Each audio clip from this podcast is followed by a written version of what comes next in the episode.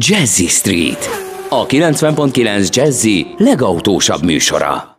Nagyon kellemes jó reggelt mindenkinek, ez itt a 90.9 Jazzy Rádió, benne pedig a Jazzy Street, az autós motoros közlekedési magazin. Köszönti Önöket a műsorvezető, Bögös Sándor. És a vonal túlsó végén már is köszönhetem Reiser Leventét, a Nissan Magyarországi kommunikációs vezetőjét, és vele beszélgetünk egy olyan újdonságról, amiről már volt szó, és ez nem más, mint a Nissan Qashqai, különböző az elektromosítás jegyében készített verziója, amiből az egyik az Japánban akkora sláger, hogy gyakorlatilag alig győzik gyártani, de akkor vonal túlsó végén Reiser Levente. Szia! Szervusz! Villanyozzuk fel a Qashqai-t. Igazából arra van szó, hogy két új motor érkezik az új Qashqai-ban. Jön az új Qashqai most kora nyáron, és tele lesz technológiával, de most a legutolsó sajtóanyagunk az a motorokról szólt. Elektromosítunk, és az egyik az a jelenlegi motor továbbfejlesztés, ez egy ilyen mild hibrid, egy kicsit hatékonyabban tudunk majd vele közlekedni, ennek a motornak az az előnye, egy kicsit kevesebbet fogyaszt, és jobban gyorsul. Én azt gondolom, hogy ez a két értelme van ennek a Might Hybridnek, és hát erre megy a piac, mi is ebbe az irányba megyünk, és egyébként ez a motor, ez egy nagyon sikeres motor alapból, úgyhogy reméljük, hogy a jövőben is az lesz.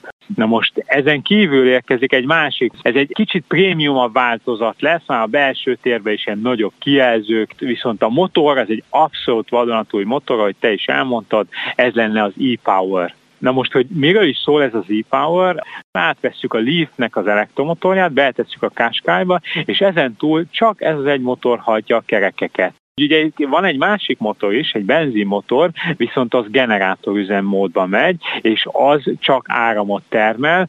Na most ennek technikailag az az előnye, hogy ez a másik motor, ez mindig az optimum fokán megy, ergo sokkal jobb a fogyasztása, a másik előnye pedig az, hogy sokkal egyszerűbb a konstrukció, nem kell bele mondjuk például váltó, mert ugye az elektromotor hajt csak, ahhoz nem szükséges váltó, vagy nem kell turbófeltöltő, meg sok ilyen dolog nem kell, ami, ami nem fog elromlani az autóba, és ezáltal a karbantartása is jobb lesz kevesebbet fogyaszt, jobb lesz a karbantartása, és elektromos autós vezetési élményt nyújt, mert hát az elektromotor hajtja a kerekeket, úgyhogy én azt gondolom, hogy ez nem csak Japánban, de itt Európában is sikeres lesz. Mi nagyon sokat várunk tőle. Hogy... Levi, kérdezhetek, be lehet dugni konnektorba?